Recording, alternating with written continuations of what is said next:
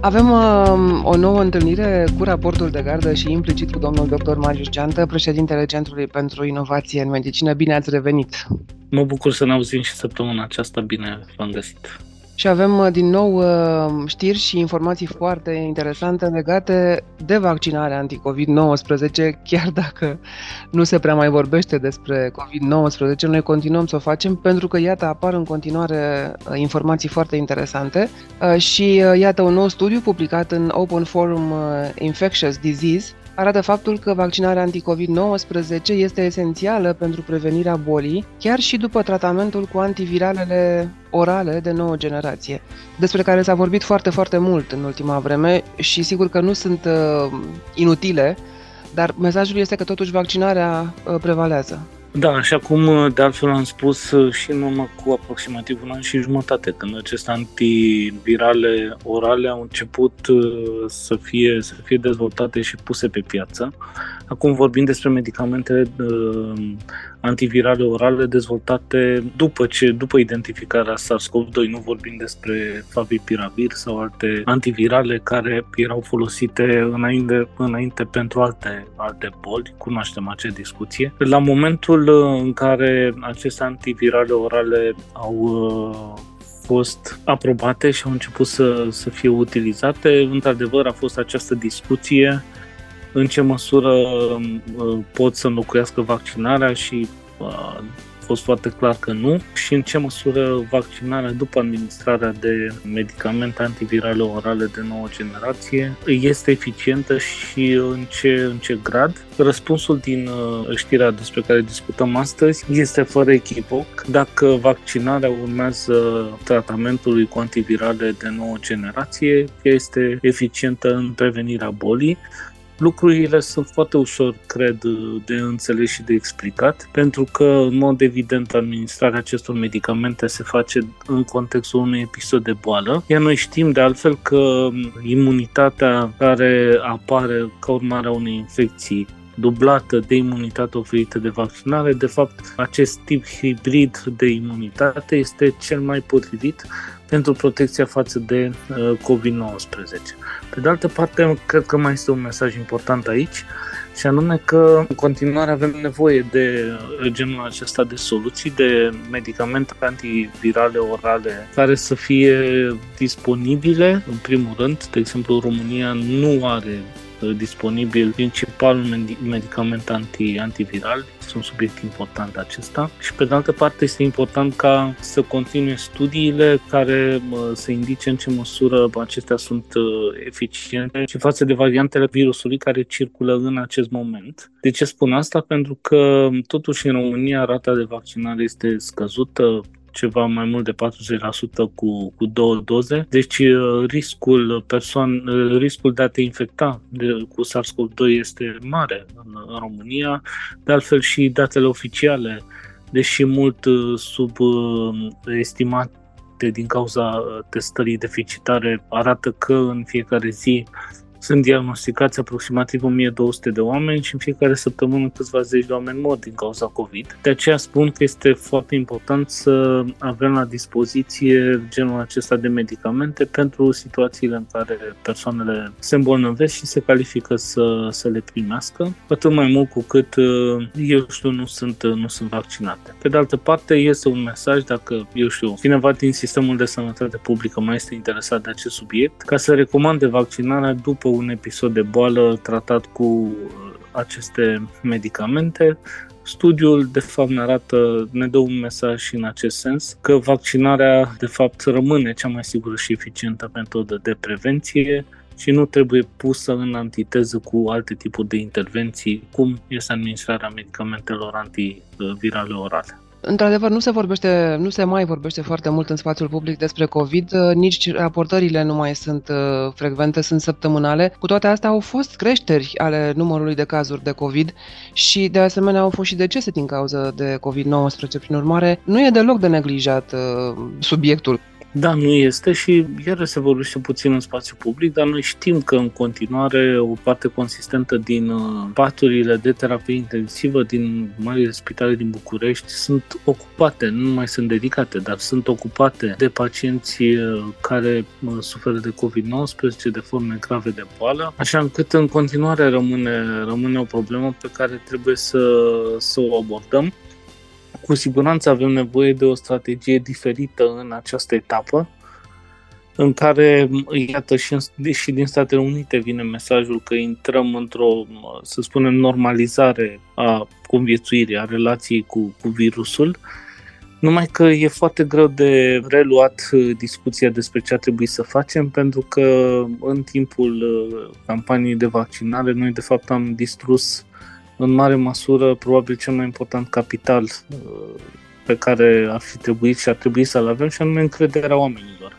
în uh, vaccinare uh, cu pe diverse sau din diverse motive, unele care țin de eu știu, gradul redus de înțelegere asupra beneficiilor medicale, să spunem, ale vaccinării, dar mai sunt și ceilalți factori care țin de încrederea în autorități, în autoritățile medicale, în medici, încrederea în ceilalți vectori care, eu știu, au promovat, uh, promovat vaccinarea. E un subiect uh, care, pe care noi degeaba ca societate și ca sistem de sănătate ne străduim să-l, uh, să-l ascundem pentru că el ne va impacta, ne va lovi foarte puternic atunci când probabil o să credem că uh, am scăpat, dar uh, așa e viața. Raportul de gardă.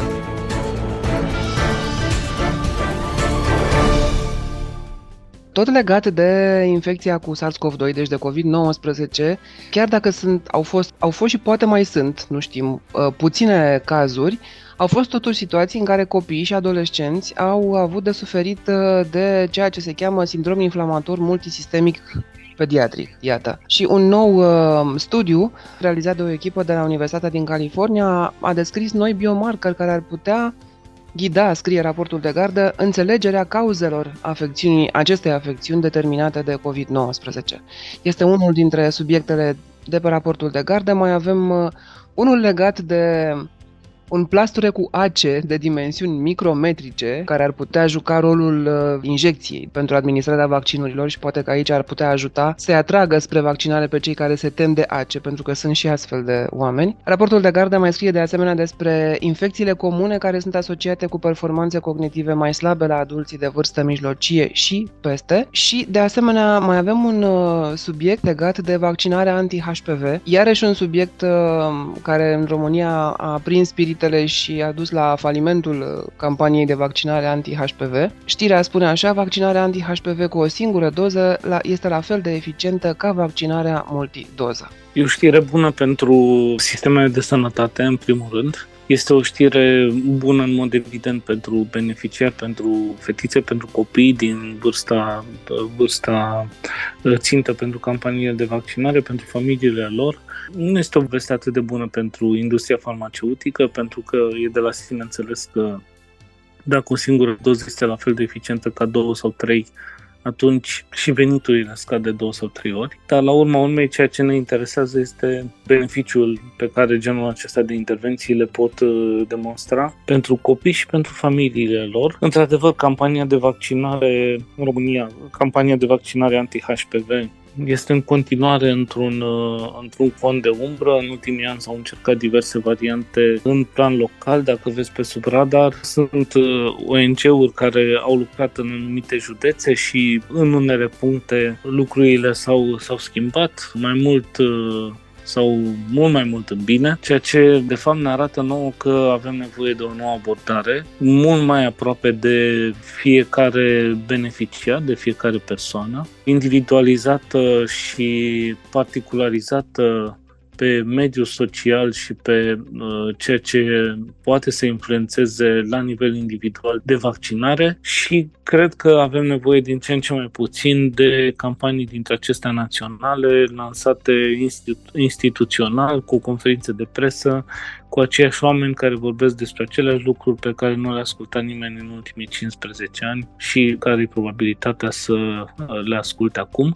De aceea, poate eram tentat să critic faptul că nu există sau că nu avem o campanie de vaccinare anti-HPV activă la nivel național în acest moment, dar poate că e un lucru bun, pentru că neavând această campanie deloc, este mai bine decât am avea o campanie făcută prost, așa cum a fost majoritatea campaniilor de vaccinare din România, care ar face mai mult rău decât bine. Iar acum suntem în momentul în care și la nivel european, acesta este primul an în care vaccinarea anti-HPV este promovată activ ca parte din uh, componenta de prevenție a planului european de luptă împotriva cancerului și ar fi păcat să vulnerabilizăm uh, acest moment de mare oportunitate prin uh, Uh, eu știu, uh, decizii sau, sau campanii inițiate și, uh, și conduse în um, modurile acelea pe care toți le cunoaștem și care ne-au dus în punctul în care suntem, suntem acum. Trebuie să mai spun un lucru că, din câte știu, aceste campanii la nivel local au avut uh, o abordare care a inclus, pe de-o parte, componenta medicală, medicii de familie. O să explic imediat de ce sunt esențiali în designul actual al activității de vaccinare anti-HPV în România, dar în același timp au inclus și comunitățile de părinți, uh, iar aceste activități s-au desfășurat în, în școli. Repet, este un efort care nu s-a văzut pentru că a fost cumva a rămas pe sub radar și este un genul de, de activitate care va continua într-un proiect din care suntem și noi parte în uh, următorul an și jumătate. De ce spuneam că medicul de familie este uh, persoana cheie în acest moment? pentru că, de fapt, vaccinarea susținută de statul român presupune, evident, o cerere care trebuie depusă de părinții copilului, copiilor care ar urma să se vaccineze, trebuie depusă la medicul de familie Medicul de familie înaintează această cerere către Direcția de Sănătate Publică, apoi Direcția de Sănătate Publică centralizează aceste cereri, de, de altfel și medicii de familie fac asta, și trimit uh, agregat aceste date la Ministerul Sănătății, care strânge informații despre persoanele care și-au exprimat intenția de a se vaccina de fapt părinții acelor persoane, moment în care începe achiziția de vaccin cu licitație, cu tot ceea ce înseamnă. Odată achiziționate vaccinurile, ajung la DSP-uri, sunt preluate de acolo de medicii de familie și sunt invitați cei care au depus cererea să se vaccineze. Mie mi-a luat că peste un minut ca să explic acest traseu uh, foarte sintetic. În practică durează câteva luni, chiar peste jumătate de an, din momentul în care părintele își exprimă interesul uh, de, de a vaccina copiii și până când vaccinarea cu prima doză are efectiv, uh, efectiv loc. De aceea, probabil că este nevoie ca inclusiv acest sistem să fie, să fie optimizat și să nu se mai piardă timp uh, și resurse cu colectarea fizică a acestor cereri. Noi avem experiența programărilor uh, pentru vaccinarea anticovid în platforma electronică, o platformă care a funcționat, uh, cred, foarte bine. Genul acesta de, de soluție ar putea să, să simplifice foarte, foarte mult lucrurile și să scurteze timpii. De ce e așa important să scurtăm uh, acești timpi? Pentru că vorbim mai devreme despre componenta de, de încredere. Vă dați seama, este complicat în cele mai multe cazuri. Noi o să avem date în curând Uh, legat de asta, dar în cel mai multe cazuri este complicat să obții decizia părinților de a-și vaccina copiii anti-HPV din diverse motive și pe acelea le vom identifica. Și cu atât mai mult, odată obținută această decizie, de la momentul deciziei și până la operaționalizare, până la efectiv administrarea primei doze, trebuie să treacă puțin timp, pentru că încrederea pe care astfel e câștigat-o uh, părintelui familiei să nu fie uh, de fapt dinamitată de toate aceste aspecte birocratice Sigur, noi nu avem foarte multe date publice, dar uh, din surse pe care le-am consultat, e o realitate că între 5 și 10% dintre aceste cereri depuse de, de părinți, la nivelul anului 2021, au fost pierdute undeva pe traseu. Deci vă dați seama, o familie își exprimă acest interes de a-și vaccina copiii, dar uh, cererea se pierde undeva pe drum. Cum să mai aibă încredere în sistem ca atare, nu, nu în vaccin? De aceea spun că sunt multe, multe verigi care trebuie luate în calcul din acest punct de vedere al, al optimizării, optimizării vaccinării și poate că statusul actual în care nu facem nimic, sigur e paradoxal să spun asta, mai ales că sunt o persoană care îi place să facă lucruri, dar poate că de data asta e mai bine să, să nu facem absolut nimic și să să așteptăm. Da, într-adevăr, e puțin paradoxal, dar să vedem cum se vor desfășura lucrurile la noi. Aș vrea să revenim puțin la știrea aceasta uh, și la studiul care a ajuns la această concluzie, pentru că este relevant, zic eu, apropo de timp și de fereastra de timp și de faptul că, mă rog, rezultatele, sau cum să spun, eficiența vaccinului nu se vede nici imediat și nici nu se vede și nici nu se vede, practic, decât presupunând că nu faci cancer de coluterin și datorită acestui vaccin. Este foarte complicată problematica aceasta apropo de acceptanță. Studiul, repet, care a ajuns la această concluzie, după cum scrie raportul de gardă, s-a desfășurat pe, pe durata a 10 ani de zile. În India, a implicat 15.000 de fete.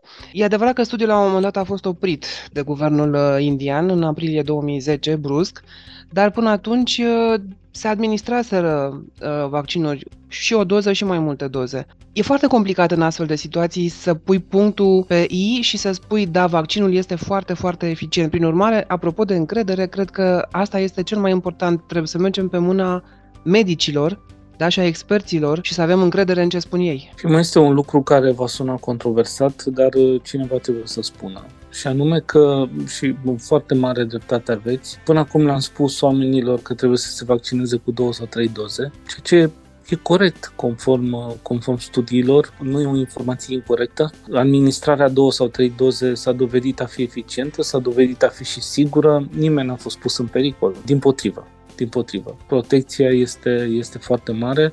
Aș face aici o paranteză. În fiecare zi noi consumăm măcar un litru de apă, poate chiar mai mult. Nu ne întrebăm ce beneficii ne aduce apa sau nu le putem cuantifica nu? în da. fiecare zi. Facem lucrurile astea. Dar dacă nu am bea apă într-o zi, ar deveni foarte clar de ce trebuie să bem apă. Cam așa cred că trebuie privită relația și cu genul acesta de intervenții, ale căror beneficii să spunem că nu le remarci în sensul în care nu îți iau durerea sau nu te fac să, nu știu, să ai o calitate, o calitate în plus. Am închis paranteza și revin. Ce e important uh, legat de acest studiu este că el a fost inițiat de Agenția Internațională de Cercetare asupra Cancerului, care parte din Organizația Mondială a Sănătății, cu finanțare de la o fundație, Fundația Bill și Melinda Gates. Celebra fundație. Da, celebra fundație, exact. Cu alte cuvinte, aici vorbim despre un studiu dintre rarele studii care se fac la nivel mondial,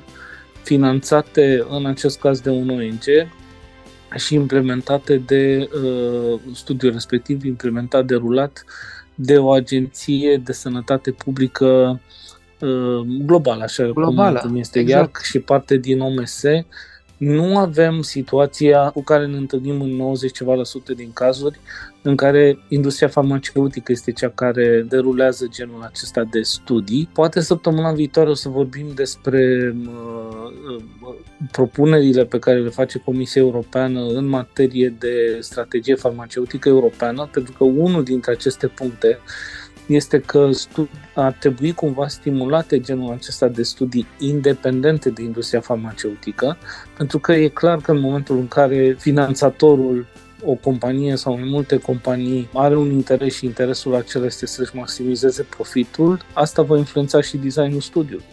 Și e ceea da, ce vorbeam la început în legătură cu știrea aceasta, nu știre bună pentru industrie, pentru că vor scădea veniturile, în mod clar, dar este o știre care este extrem de, de importantă pentru copii, pentru familii și pentru sistemele de, de sănătate. Pentru societate uh, în general, sigur. Și că pentru societate, da, și pentru societate în, în general. Noi, din păcate, nu avem uh, până acum. Am văzut că în programul Horizon Europe, uh, începând din acest an, genul acesta de studii au început să fie stimulate și sperăm să vedem din ce în ce mai multe astfel de, de date disponibile pentru a nu lăsa, cum e cazul acum, controlul total al dezvoltării și al recomandărilor Deci eu nu spun că uh, se întâmplă un lucru care impactează, eu știu, siguranța, că despre asta vor, am putea să vorbim în primul rând dacă administrăm o doză mai mare în comparație cu o doză mai mică. Nu, nu vorbim despre asta, ci vorbim despre modul în care ar trebui să fie de fapt generate dovezile uh, științifice. Nu cred că trebuie să vorbim neapărat despre concurență în acest domeniu, dar oricum trebuie să avem mai multe sisteme de, de referință și unele, sigur, sunt cele care țin de producători, de dezvoltatori, dar trebuie să avem și sisteme de dezvoltare, de studii clinice, de evaluare și așa mai departe, care să fie făcute de zona academică, iată, de ONG-uri, de Organizația Mondială a Sănătății, care de altfel a și încercat în timpul pandemiei, dar acel studiu a, a eșuat, din păcate. Detalii despre toate subiectele despre care am vorbit și pe care le-am amintit uh, sunt pe raportul de gardă la rubrica Esențial COVID-19 și alte amenințări de sănătate uh, publică. Și încheiem uh, intervenția de astăzi cu domnul dr. Marius Ceantă, uitându-ne la un alt studiu care spune cumva ce cred că intuitiv măcar știam cu toții, și anume că din punct de vedere al impactului pentru sănătate, calitatea relațiilor personale contează foarte, foarte mult. Noutatea de unde vine, domnule doctor Marius Ceantă? Din faptul că cineva s-a uitat uh, din punct de vedere științific și a realizat studii, de fapt sunt mai multe, mai multe astfel de studii care s-au tot publicat în ultimii ani și care au evaluat uh, intervenții non-medicale, să le numim, pentru a arăta beneficiile asupra uh, stării de sănătate. Genul acesta de cercetări vor crește în perioada următoare pentru că, de fapt, pandemia ne-a arătat două lucruri esențiale, cred odată cât de important este comportamentul individual, mai ales în situații de criză de sănătate publică, dar și atunci când ești pus în situația de a decide, de exemplu, dacă te vaccinezi sau nu. Și al doilea lucru, care a provenit din uh, instalarea lockdown-ului și aici aș uh, recomanda interviul din New York Times al uh, doctorului Fauci din, din această săptămână, cred că este extrem de relevant uh, și seamănă cu foarte, foarte multe opinii pe care noi le-am exprimat aici încă din 2020 cu cât de multe nuanțe se uită la, la lockdown și lockdown-ul, revin, ne-a arătat cât de important este de fapt tot acest țesut social din care fiecare dintre noi face, face parte. Țesut social care de fapt nu este aproape niciodată evaluat, nu este aproape niciodată luat în calcul atunci când vorbim despre sănătatea unei persoane. Iar noi știm că uh, aceste relații interpersonale, modul în care o persoană este conectată cu cei din jur, puterea relațiilor cu anumite persoane influențează starea de, uh, de sănătate și sunt date, o să le aducem în perioada următoare, care ne arată că, de fapt, pentru anumite intervenții preventive pentru boli cronice, creșterea calității relațiilor interpersonale este un factor preventiv pentru bolile cronice mai important decât, de exemplu, renunțarea la fumat. Atât da. de Uh, important este. De ce? Pentru că această creștere a calității relațiilor interpersonale presupune inclusiv schimbarea comportamentului în relație cu factorii de risc, cum este fumatul, de exemplu. Este o zonă în care începem și noi să fim mai activi în această perioadă, să înțelegem mult mai bine și am vorbit mai devreme despre vaccinarea anti-HPV și cum a avut succes în anumite zone din România în ultimii ani, deși n-am fi crezut asta sigur, nu un succes absolut, un succes relativ, dar au, au avut succes pentru că au schimbat puțin paradigma de comunicare, paradigma de înțelegere a acestor interrelații la nivel, la nivel de, eu știu, de grupuri mai mici, de comunități, comunități mai mici. Sigur, e nevoie de instrumente noi, e nevoie de instrumente pe care sistemele clasice de sănătate și mai ales de sănătate publică trebuie să fie capabile să le accepte. Zona aceasta a relațiilor sociale și a comportamentului individual reprezintă 60% din ceea ce noi numim determinanța stării de sănătate. De exemplu, sistemul de sănătate influențează numai 15% cel mult sănătatea unei persoane și noi vorbim foarte, foarte mult despre sistemele de sănătate. La fel, uh, componenta biologică și genetică reprezintă tot cam 15% și iată, noi vorbim în fiecare săptămână în special despre, despre studii sau dezvoltări în această, zonă biomedicală și sigur restul reprezintă factorii de mediu, mediu fizic. Vă dați seama, noi până acum am, am abordat, până la până pandemia ne-a deschis ochii mai mult, am abordat starea de sănătate ca un element biomedical sau care ține și sau care ține de sistemul de sănătate, cu câteva componente de factor de mediu, poluanți și așa mai departe. Am discutat pe toți. Numai că acum pare că a venit momentul să, să ne uităm, să ne dăm seama de fapt că nu suntem singuri, că avem în jurul nostru oameni uh, mai mult sau mai puțin, dar cu siguranță unii dintre ei relevanți pentru noi, pentru sănătatea noastră.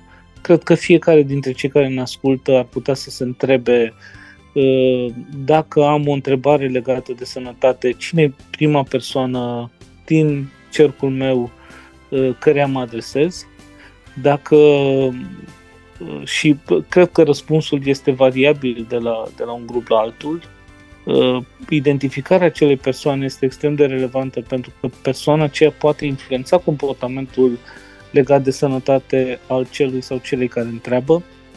Deci, în felul acesta funcționează, de fapt, în viața reală și se propagă, de fapt, diverse idei, diverse mituri.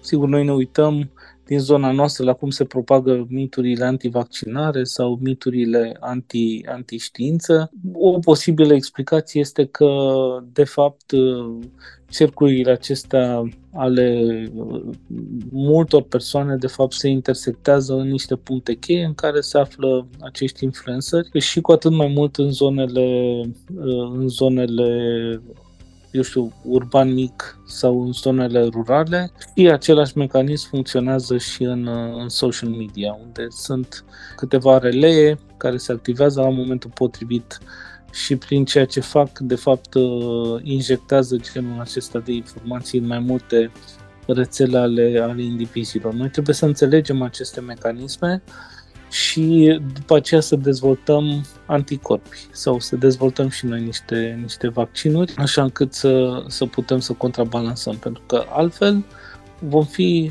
din păcate, în aceeași situație în care am fost și până, până acum. Dezvoltăm uh, multe soluții, intervenții, n-aș numi numai medicamente aici și vom constata că, de fapt, în viața reală, foarte puțini oameni aderă la ele, din motivele pe care le-am tot, le-am tot discutat. E un subiect uh, complex și poate fi și complicat când e vorba de relații interumane. E foarte interesant articolul care apare pe raportul uh, de gardă, um, cu foarte multe trimiteri la alte studii și la alte concluzii ale altor cercetări. Totul, după cum spuneam, pe raportul de gardă și sigur că da, în varianta integrală a interviului, a podcastului de pe raportul de gardă, dar și de la Radio România Cultural, de pe site-ul Radio România Cultural. Mulțumesc foarte mult, domnule doctor Marius Geantă. Ne reauzim săptămâna viitoare. Mulțumesc și eu și pe săptămâna viitoare.